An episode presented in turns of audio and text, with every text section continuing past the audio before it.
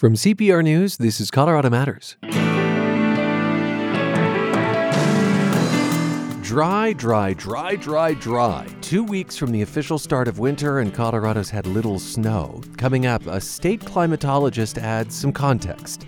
Then the future of abortion rights is in question, with the Mississippi case the Supreme Court's now deciding.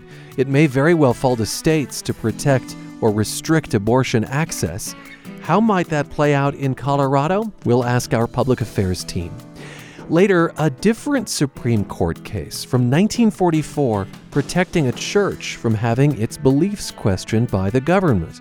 History that sits in the form of a garage right off a Colorado highway. This garage didn't make sense to me because it was a big garage with no gas pumps.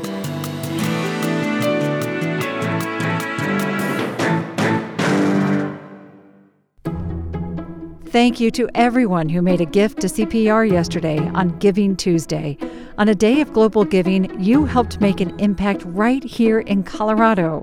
CPR's music programming and in-depth, fact-based news coverage is a lifeline for many. You make it possible through your support. Thank you.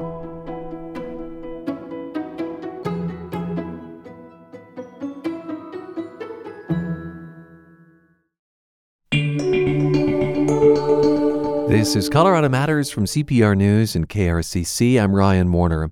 The fall has been bone dry, and everyone from skiers to water managers wonder what winter in Colorado might bring. This week's forecast offers a glimmer of hope. Assistant State Climatologist Becky Bollinger is back with some context. Hi, Becky. Good morning. How are you? I'm doing okay. Looking forward to what you might tell us about the forecast. There were reports Friday, maybe you heard, that Hawaii was under a blizzard warning. Officials saying that more snow has fallen in the Aloha state this season than in Colorado. Is that a perfect encapsulation of what's going on with our weather? Yeah, I think it's always a little bit of this cognitive dissonance thing when you hear someplace like that getting winter and we're not. But it's something that does happen in Hawaii. Unfortunately, it also does happen here, and we just haven't been experiencing quite yet, which I understand makes everybody very nervous. Mm-hmm. What does the forecast show when you woke up this morning? What did you see? So I see a lot more seasonal winter-like activity happening this week. First, with the temperatures, we can expect to experience colder temperatures like we got when we woke up this morning. Mm-hmm. We can expect to see some more winter storm activity, and especially some decent accumulations this week in the high country, which will be much needed. When does that activity start?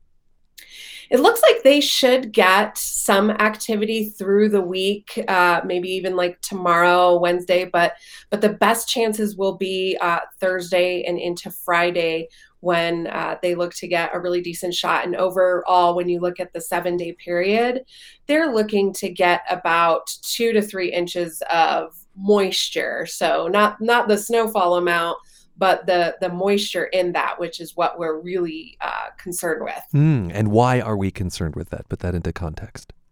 Well, when we're talking about snowfall, we always refer to snowpack because snowpack tells us about the amount of water that's in the snow. And that's going to be super critical for our water supplies. And it's basically our savings account building up over the winter that we're waiting to give us a payout in the spring. So the better that snowpack is, the more water there is in that snow, the more runoff and water supplies we will get in the spring. I often like to think of the snowpack as one of our largest reservoirs. You know, there's Dillon Reservoir, and then there's the natural reservoir of the snowpack. Exactly. Meanwhile, along the Front Range, yes, it's true we had a plummet in temperatures, but I think it's going to be like 60 degrees on the Front Range by Wednesday. What's the moisture and the temperature picture in the metro areas? Yeah, so we are also looking at getting in on some of that moisture, and we just won't be getting as much as the mountains, but I expect that we should get something also in that Thursday to Friday time period. So fingers crossed that still happens.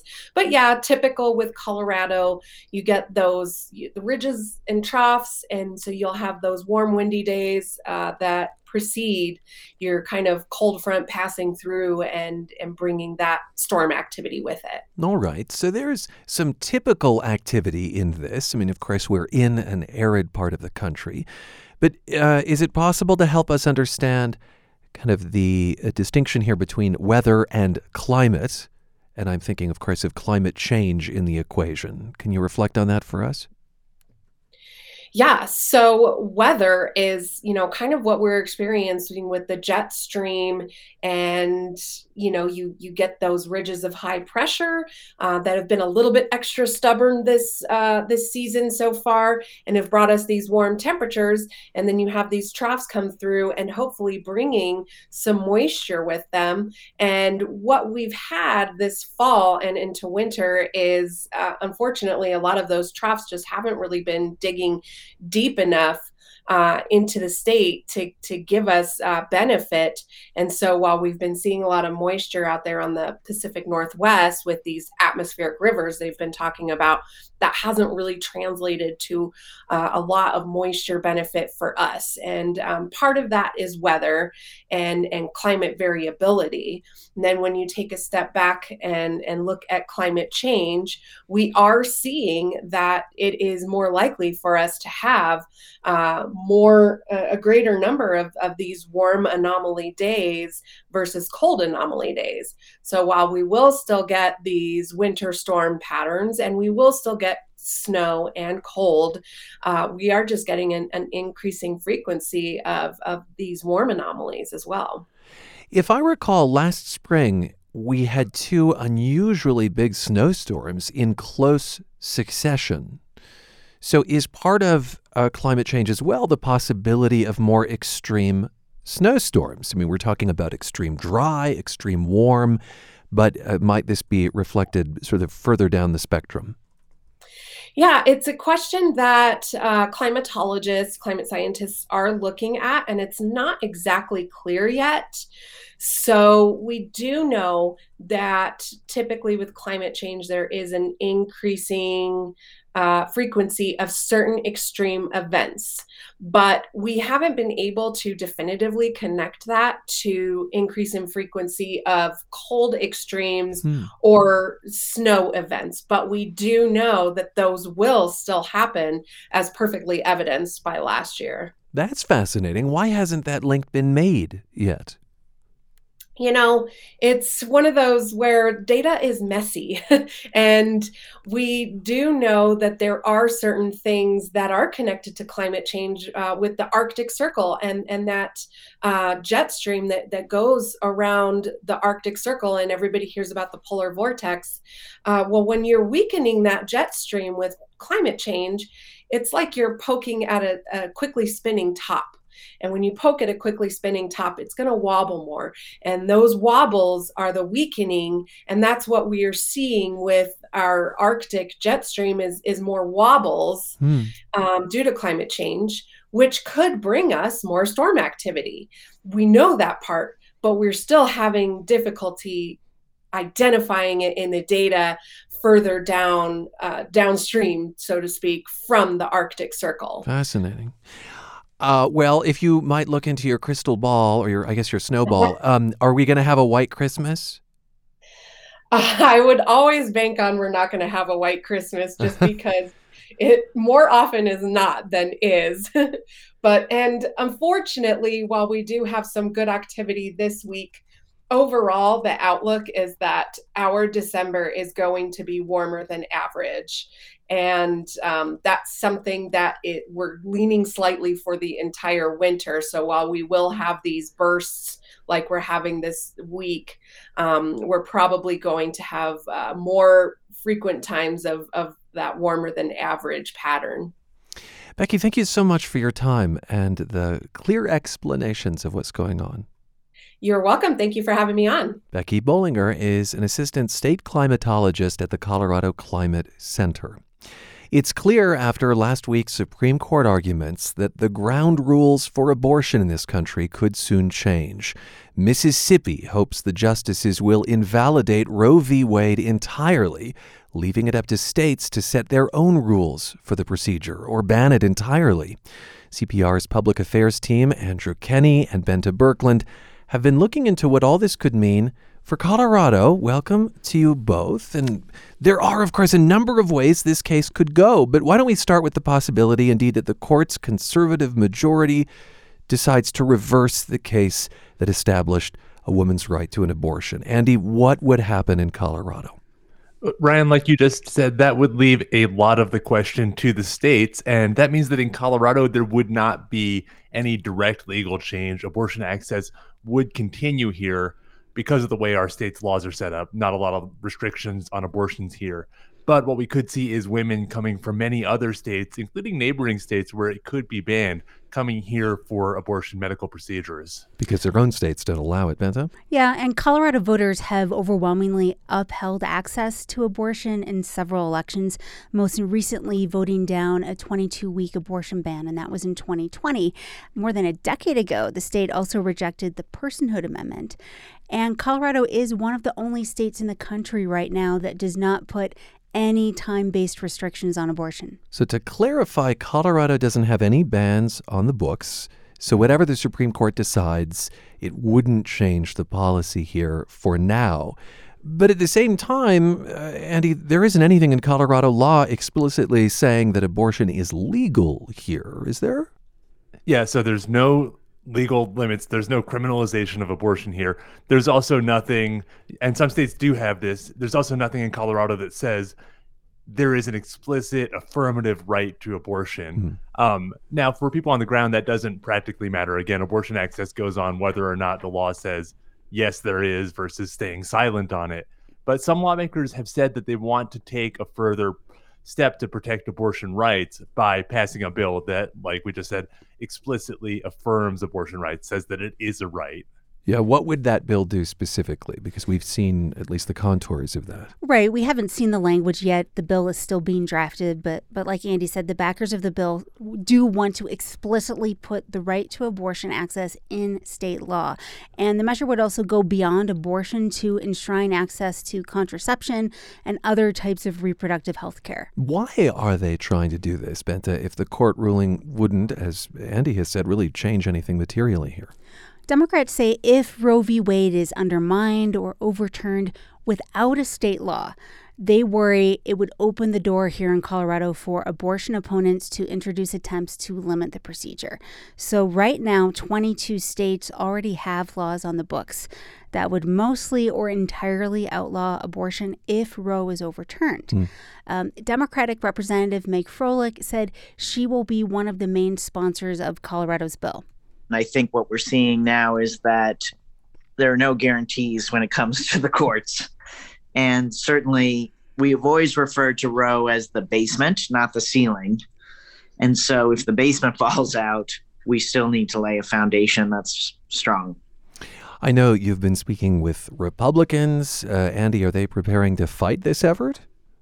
It depends on who you ask. We've heard from conservatives outside of state government who are excited by the possibility of Roe v. Wade being overturned, and specifically thinking it opens a door for them in Colorado. But I also heard from one conservative state lawmaker, Representative Shane Sandridge, who said that given the way voters are in Colorado, there's little chance of change here. You know, obviously the population as a whole doesn't look at abortion like I do in Colorado. And, you know, so I don't think it's really going to change anything. And I haven't talked to any Republicans so far who said they would support this Democratic bill to support abortion rights. I think it'll be one of those times during this upcoming session where the federal issues do come to the forefront of debate, and it'll be pretty partisan.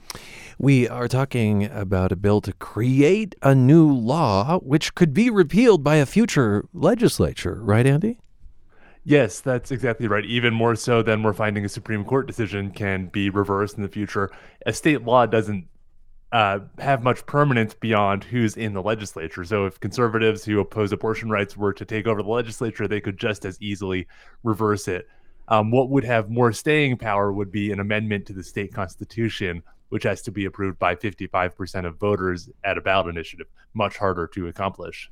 Harder to accomplish, and if that would be successful, harder to repeal, you're saying. Exactly. Are you surprised to see the legislature about to take up this issue? I mean, it'll soon be an election year, and I think the assumption is that lawmakers sort of try to avoid doing anything too controversial that might alienate voters, Bente. Yeah, Ryan, I think that's true to some extent. But given that the Supreme Court indicated it was opening to weakening Roe v. Wade, I'm not that surprised.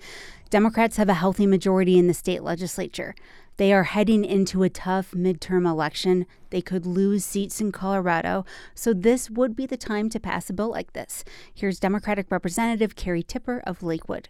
I think it's something that just demonstrates how important state legislatures are in terms of protecting rights, in terms of expressing values.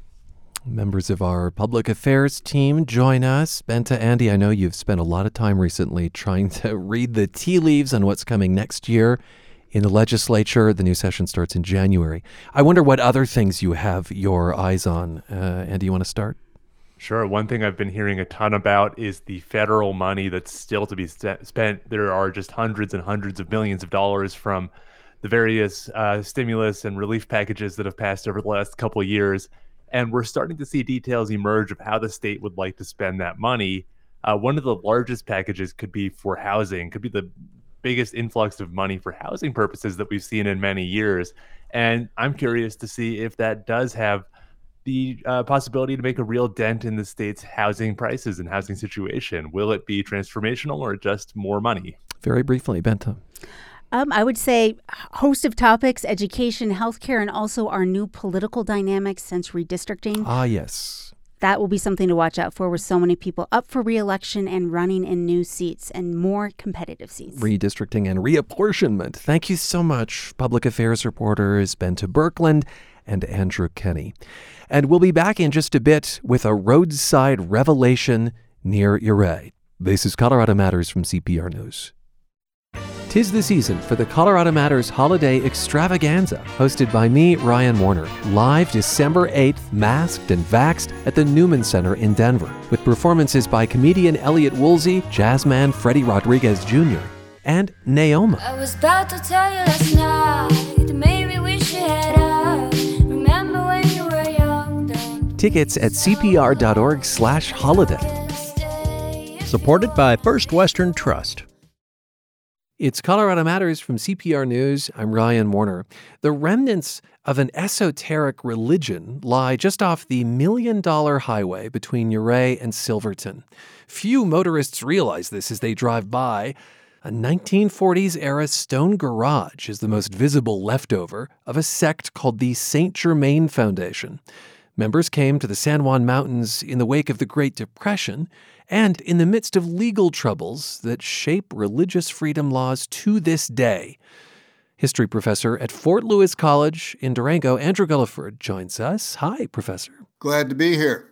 What was it about an old garage made of rocks that led you to pull over along Highway 550? Well, I drive the state looking for stories. And this garage didn't make sense to me because it was a big garage with no gas pumps and no signs. And I couldn't figure out what sort of history it had. And as I worked with the Ouray Historical Society, I learned a great deal. And then when I was there photographing at one time, I actually had a member of the I Am Foundation stop. And I learned much more from him as one of the religious practitioners. We'll talk more about I Am in a moment. But essentially, this story is about a religious pilgrimage. You discovered that this area 7 miles south of Ouray, before that, was a wannabe ski resort. Explain that transition. It was an early Colorado ski resort. Obviously, we had things going in Aspen and Steamboat Springs, but nothing really on the southwest corner of the state. And this was an attempt by some local investors to get a ski resort going. I think They were inspired because of the dollars that were being spent on the $1 Million Highway and upgrading it. They built a lodge and had the governor, Ralph Carr, come. And they also built a little lake, a reservoir, which is very popular on Highway 550. And they served the governor trout from that reservoir and thought they were off to an auspicious beginning. But World War II happened. Everything got rationed, including fuel. And so they had nobody to come visit the ski area, and they closed it down. So that is the history before this religious retreat. Tell us about the Saint Germain Foundation. So the Saint Germain Foundation is established in the 1930s. Guy W. Ballard, hiking on Mount Shasta in Northern California, encountered the ascended master Saint Germain. That's the origin of the I Am religious teachings. And this group, headquartered in Chicago, gained members. The 1930s was a time of great economic ferment and religious ferment. A number of fundamentalist churches come from the 1930s. Well, so does the Saint Germain Foundation. And the Saint Germain Foundation then gets in trouble because their way of recruiting members and then charging for additional books and additional sort of personal classes, seminars, we would call them. One of the members says, this is not a religion. This is a money-making scheme. It's some kind of pyramid scheme, sues the Saint Germain Foundation, and that goes all the way to the Supreme Court. That's right. But essentially, Ballard had a vision in the California mountains. Ballard did have a vision in the California mountains, and that vision included the idea that Jesus Christ was an ascended master, as was Joan of Arc and Benjamin Franklin. And his wife, Mrs. Guy Ballard, was also a master at some point. And so in the 1930s, Saint Germain inspired Guy Ballard to write books titled The Unveiled Mysteries. Another one is The Magic Presence. The books communicate theosophy, so not philosophy, but theosophy. And volume 3 is the I Am Discourses, which are sacred scriptures and part of the Ascended Master Teachings religion. In 1939, Guy Ballard became an ascended master. Meaning he died. Yes. Yes. And his widow, Edna Ballard, his son Donald carried on. You mentioned this Supreme Court case. It is all of these legal wranglings that prompt Edna and Donald to leave the Chicago area and come to an out-of-the-way mining region, 9,800 feet up in the San Juan Mountains of Colorado, right? Yes. And so many of their church members came with them and integrated well into Ouray and are remembered well in Ouray. They became teachers. They became laborers. Because of the Great Depression, everything had fallen off. So the fact that new people were coming to Ouray was exciting. And there they were. And so at some point, then they purchased this former ski area and turn it into a religious retreat, I think would be a phrase we would use now. But they also began broadcasting, probably one of the highest, broadcast areas in terms of where their studio was in the United States. And that was part of their mission. In fact, you met Bud Thayer, who's been a member and who recalls the way the foundation transmitted its message worldwide from Ironton Park on the radio. All over Europe, Australia, Canada, South America. And it was regarded as quite a miracle in the 40s because we didn't have the technology then that we have now. So the whole thing was absolutely fantastic. Never had a failure the whole time. Thayer also remembers a ritual that attracted outside visitors. It involved musical bells. Carillons there down in the basement, which were real, not electronic. And at that time in the early 40s, they were the highest in the world in altitude of those carillons. We had about 2 or 3 towers to the north of the lodge that had loudspeakers on them. And we had a musician that would play the carillons, and people came by from Ouray and other towns and parked along the side of the road to listen to the carillons. Now, more on this Supreme Court case. I guess the Ballards were convicted of mail fraud related to the reasons you spelled out. And U.S. versus Ballard becomes one of the most important religious freedom cases of the 20th century. How does a mail fraud case lead to a landmark ruling on religious freedom, Andrew? Well, as a historian, it was really interesting to research that. And it has to do with how a religious group raises money, raises members. And so when a few disgruntled members complained and sued over the money they had invested, as it goes to the Supreme Court, in the Supreme Court rules in 1944 and basically says in a victory for the First Amendment that the tenets of one's religious faith could not be legally challenged. And so many other groups later in the 20th century profit from that critical decision in what happened in Western Colorado. It's just amazing that other historians haven't picked up on this. How many people consider themselves adherents today of the Saint Germain Foundation? And how does that compare to, I don't know, these earlier times? That's unclear. Because of their nonprofit status, churches do not have to reveal a whole lot about their finances, about their membership, but they have a number of places where they meet, including Denver, Santa Fe. They have quite a bit of property, and I presume that property then is paid for and maintained by the membership. It is a global affair. Yes. Yeah. Well, we mentioned the carillons, the radio equipment, and the rest of the St. Germain Foundation retreat, along with those, burned down in 1952 when a worker was using a blowtorch to melt icicles from a roof. Did you find anything strange about that fire? Well, I did. Not only the whole idea of using a blowtorch to melt icicles, I think I would have just knocked them down. But what was important was that nobody called the fire department in Ouray. And these folks had developed great relationships with the citizens in Ouray. And so one of the perspectives now is that perhaps there were religious materials, something in the temple, in the former ski lodge that nobody wanted found out.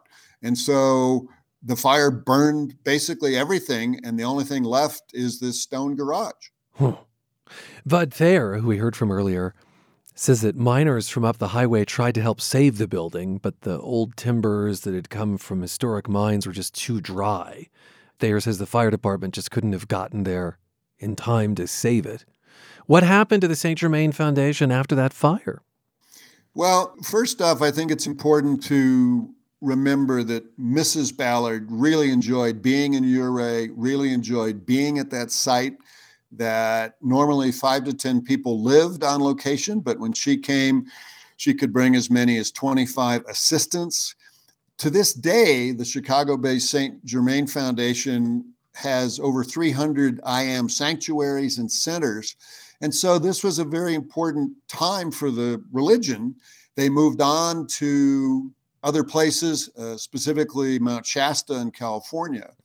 And then the property eventually gets purchased, and what was mining claims in the 19th century is now, again, public land, part of the Grand Mesa Uncompahgre Gunnison National Forest.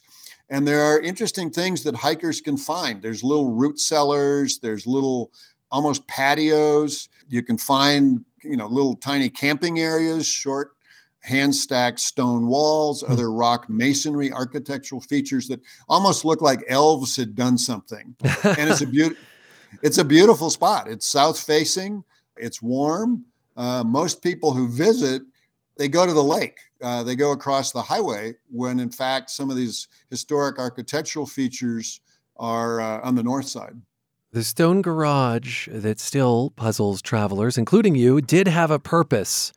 According to Bud Thayer, that was built for our big trailer truck that traveled with Mrs. Ballard around the country to back that in there and store furniture, because many times we received bequests from members of our religion that gave homes and properties and furniture.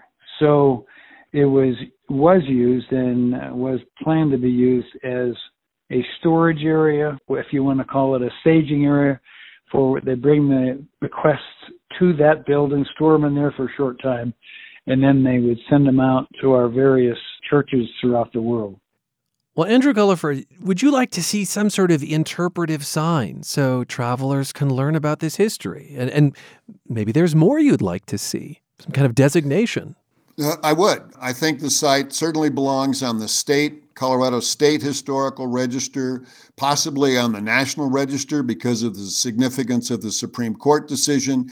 Also, unfortunately, as the road was being expanded on Highway 550 in a place where Otto Mears had his toll gate, so a really tight place in the canyon, some of that rock is some of the oldest in the country. It's Vishnu schist. It's really, really ancient, hard, black rock. And some of it was piled there at this site of the ski lodge. And that really needs to be removed. It doesn't belong there. It should go somewhere else. And then once the site was more or less restored, yes, definitely interpretive signs. I think that's a very important idea. Well, this has been fascinating. Andrew, thank you so much for sharing with us. Ryan, thank you very much. Andrew Gulliford is a history professor at Fort Lewis College. He explores and writes about the Southwest. I've tweeted his photo of that vestigial stone garage at CPR Warner.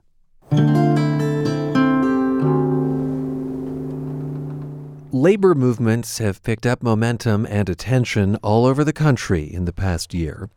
Well, now we revisit one of the most violent labor crackdowns in U.S. history, which happened here in Colorado. At the site of this event, underground secrets have come to the surface. KRCC's Shauna Lewis reports. In 1914, Southern Colorado coal miners were on strike to fight for safe working conditions and fair wages. On the day after their Greek Easter celebration, bullets flew through the sprawling United Mine Workers' Ludlow Tent Colony. To escape the violence, 4 women and 11 children climbed into a hole dug in the ground beneath a tent. Then, company thugs torched the encampment. My grandmother and another woman were the only 2 people that walked out of that pit alive. That's Mary Elaine Petrucci from a 2014 KRCC story. She says the others suffocated in the cellar as the tent colony burned. A total of 21 people died that day. Now, a solemn granite monument stands on the windswept prairie near the mountains. Near the memorial space, there's a heavy metal door covering concrete stairs leading into what was the cellar. It's a sacred ground to me. The UMW's Bob Butero says the union erected the monument in 1918, and soon after, they lined the walls of the earthen pit with concrete. But after a century, the old concrete was crumbling. So this fall, a historic restoration company came in to stabilize it. A backhoe dug around the outside of the cellar to expose the exterior walls. As contractor Andy Carlson removed soil, he saw some raised lines in the concrete. And we realized it was a cross that was basically formed into the concrete and was now visible, probably for the first time ever since the miners walled up the place from the inside. They cleaned more dirt from the concrete to reveal the shape of a shield surrounding the cross. Impressions of symbols that had apparently been carved into the original earthen walls of the cellar. It just made this amazing sight to have this little structure with a cross on it. It almost looked like it was a chapel of some sort. Butero stands inside the old vault walls, now encased in new concrete. And as you could see, no evidence of the cross or anything on here, so that was all on the other side, and if we would have never excavated it, it would have never been exposed. He says they don't know who made the symbols, or when.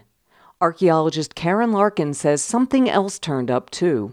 Between the cellar and the monument, we actually found a tent stake that was still in situ, in place. And we could see the burnt ground surface where the tent above it would have burned. That tent stake would have been holding down the tent that covered the cellar, the death pit where the women and children were killed. Larkin curates the Ludlow Archaeological Collection at the University of Colorado, Colorado Springs. She says the tent stake and other Ludlow artifacts help tell a more complete story about what happened there. But Larkin says it's more than that. this tent stake, even though it's not an animate object, was here and witnessed this event, right? So it's a tangible reminder of this terrible event. Although Butero says the strike failed to change much in 1914, it got the nation's attention on the deadly working conditions in coal mines. Eventually, safety regulations are put in place along with fair wages. All of that was what these people died for. I stand on these people's shoulders for mine and health safety. The archaeologists, historians, and the union photographed the symbols before enclosing it with new concrete, covering the symbols again, this time forever. Shauna Lewis, KRCC News. The preservation of the cellar is now done. The Ludlow Massacre Monument and site are expected to reopen to visitors soon. All you really need to know you learned in kindergarten, so goes the title of a popular book. But what happens when you miss out because of a pandemic? CPR education reporter Jenny Brundine spent some time at Florida Pitt Waller, a pre-K through 8 school in northeast Denver. Does that rhyme? Dan, thumbs up or down? Kindergartners in Emily Dirk's classroom aren't too sure if Ran rhymes with Dan. So echo me, say Ran, Ran, Dan, Dan, Can. Dirks reminds them that rhyming words, they all have the same ending sound. Kindergarten is a time to focus on those crucial pre-reading skills. But first, this year, Dirks had to spend a lot of time on things like two-step directions, like stand up, thumbs up. The kids struggled with listening, processing, and then doing the task. More time than typical was spent on classroom routines and how to regulate emotions. That's meant less time for academics. Everything has shifted. At the height of the pandemic, I kept telling my administration, kindergarten first are really going to have an impact. At the beginning of the year, kindergartners' reading tests showed half were significantly below grade level. But teachers say students are making gains much more quickly this year. Now it's only a third of those students. In first grade, results are even more dramatic. Half were in that low level when school started. Now it's only a quarter. B. First grade teacher Debbie Robinson says a new district reading curriculum this year was the missing link. It focuses on phonemic awareness, the sounds in spoken words, not just phonics. That's the relationship between sounds and written symbols. In addition, Principal Kayla Grayson-Yazar says in August, staff took copious notes on exactly what skills each student had. The gaps have been filled incredibly quickly because of the work the teachers did. They knew exactly where to start with the students. It's been hard work. First grade teacher Robinson says at the beginning of the school year, they could not sit through 5 minutes of a story. Things have improved a lot since then. Children are so resilient and they've acclimated. It's common to see a wide range of skills in first grade. Some students here are reading fairly easily. Lots of animals have tails. Some animals use their tails. And others are still struggling. This 7-year-old boy works one-on-one with Robinson as the other kids work on literacy on their iPads. He's having trouble making the sounds of long E. He still says eh, but soon he's rolling. Bat. Good. What's the next one? Hot. Later he reads to me. His effort is supreme. His tongue is between his teeth. He blows. He's sounding out a word. That there.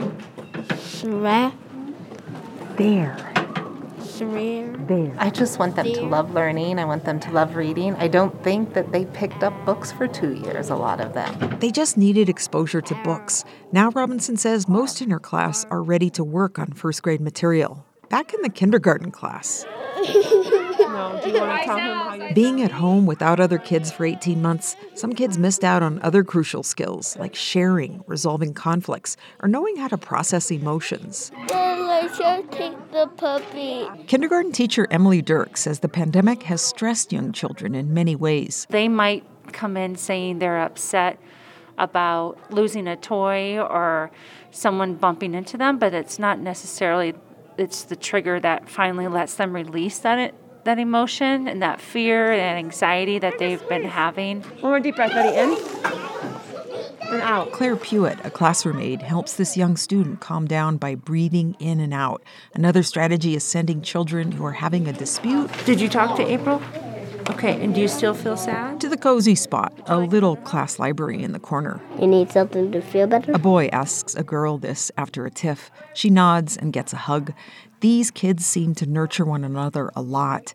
Creating a safe, loving environment where the students care for one another has been a major goal of Dirk's and of Principal Kayla Grayson-Yazar. Oh my God, Sophia, you cut your hair! She must hug 100 people a day.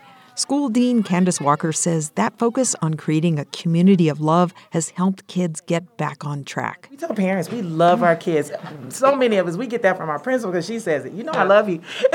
Counselor Jessica Pistone. We're back in those routines. Our students are rising to the expectations that we have. I think we're getting there. We're getting back to normal. I'm Jenny Brundine, CPR News.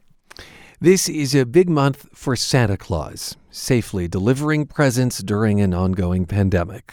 Where allowed, Santa's also busy hearing children's wishes at shopping malls and Christmas displays. It's often serious business, as Denver photographer Ron Cooper learned. His book, We Are Santa, profiles 50 different St. Nicks from all over the country. We spoke last December. Ron, welcome to our show. Thank you. Good morning, Ryan. So 50 Santas in this book. Can you say if any of them are the actual big guy?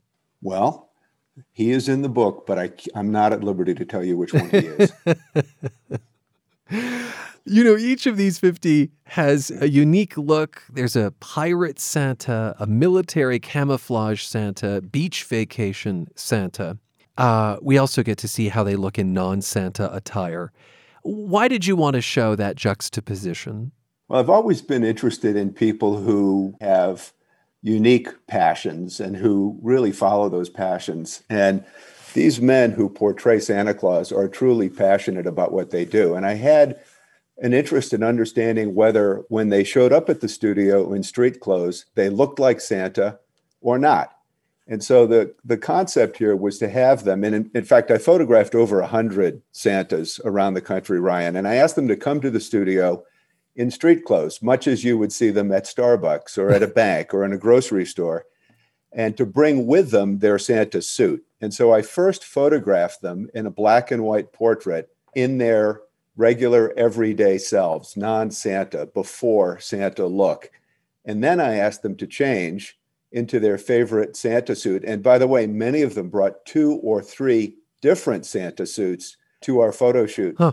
And it was fascinating because as I met these people, I knew they were Santa. And of course, you can see the twinkle in the eye, the full beard, the big belly. Many of these gentlemen look like Santa, whether they're wearing red and dressed as Santa or not.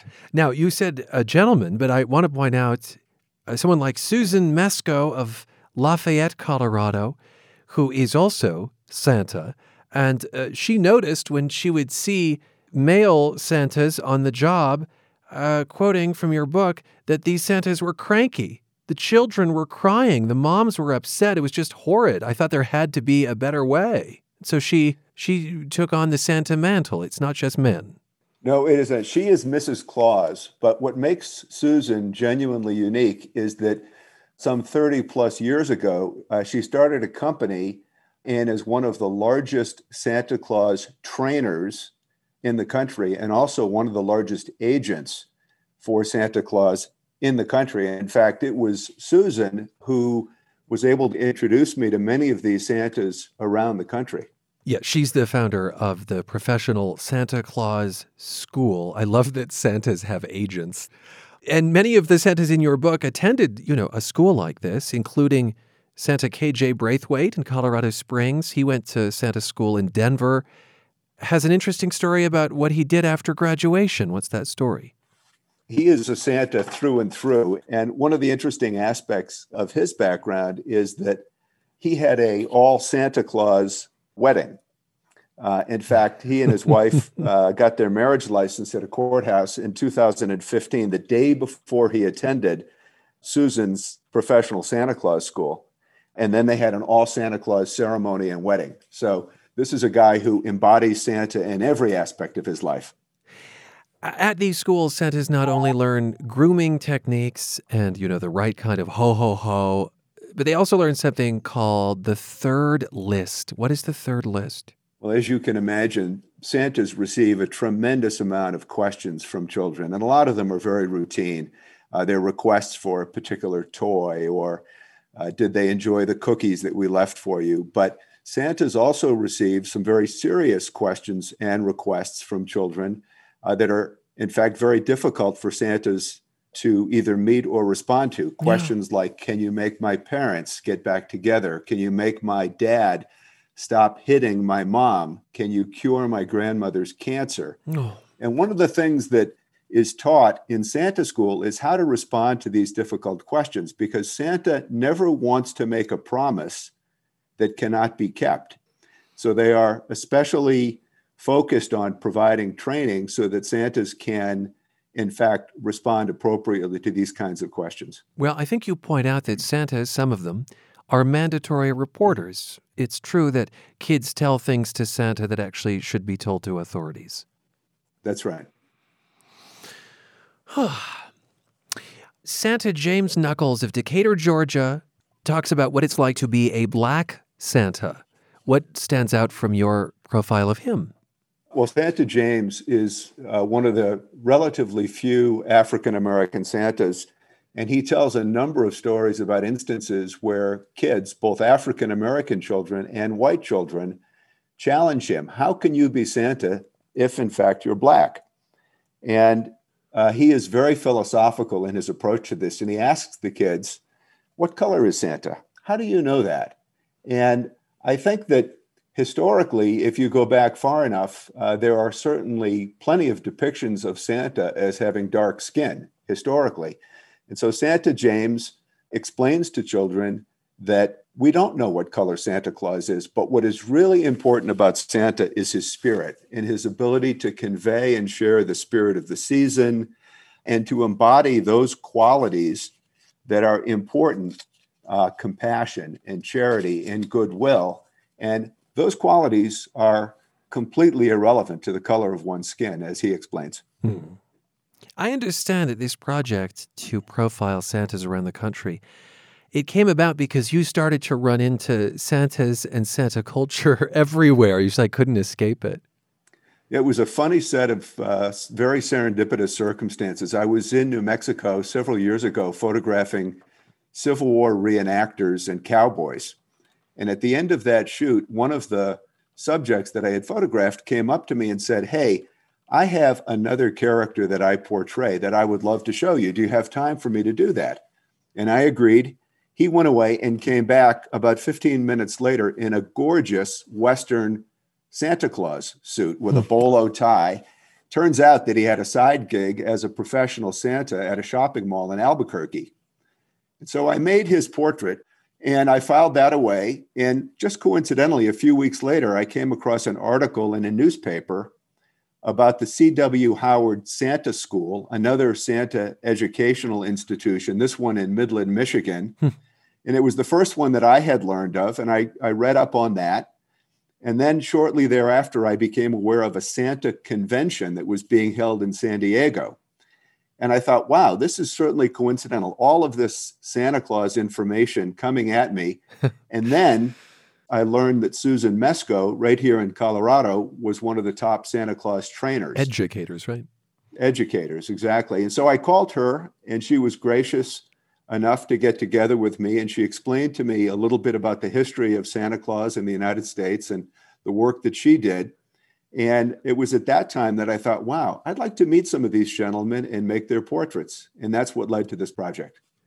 And in just the last minute or so, did documenting the Santas around the country change your relationship to Santa Claus? Did it make you more of a believer in the magic? It makes me a believer in the commitment they have to representing and embodying the character of Santa. Many of these gentlemen are very dedicated to the spirit of the season. They are in this business of being Santa Claus for the right reasons. They love the children that they have a chance to meet with. They want to have a positive influence on them. They want to carry forward the history and the traditions of Santa Claus. They want to communicate goodwill and holiday spirit. And so meeting them and having a chance to photograph them was really quite inspiring. Ron Cooper, thanks so much for talking with us. Happy holidays. Merry Christmas to you. Thank you. It was my pleasure, Ryan. With little tin horns, little photographer Ron Cooper of Denver speaking with me last December. His book is We Are Santa. And that's Colorado Matters for today, with thanks to a team that deserves a plate of cookies. Carl Bielek, Anthony Cotton, Pete Kramer, Andrea Dukakis, Michelle Fulcher, Nathan Heffel, Matt Hers, Michael Hughes, Carla Jimenez, Avery Lill, Pedro Lumbrano, Patrice Mondragon, Shane Rumsey. And I'm Ryan Warner, with special thanks to Nancy Laughlin and Megan Verlee. This is Colorado Matters from CPR News and KRCC. Santa Claus is coming.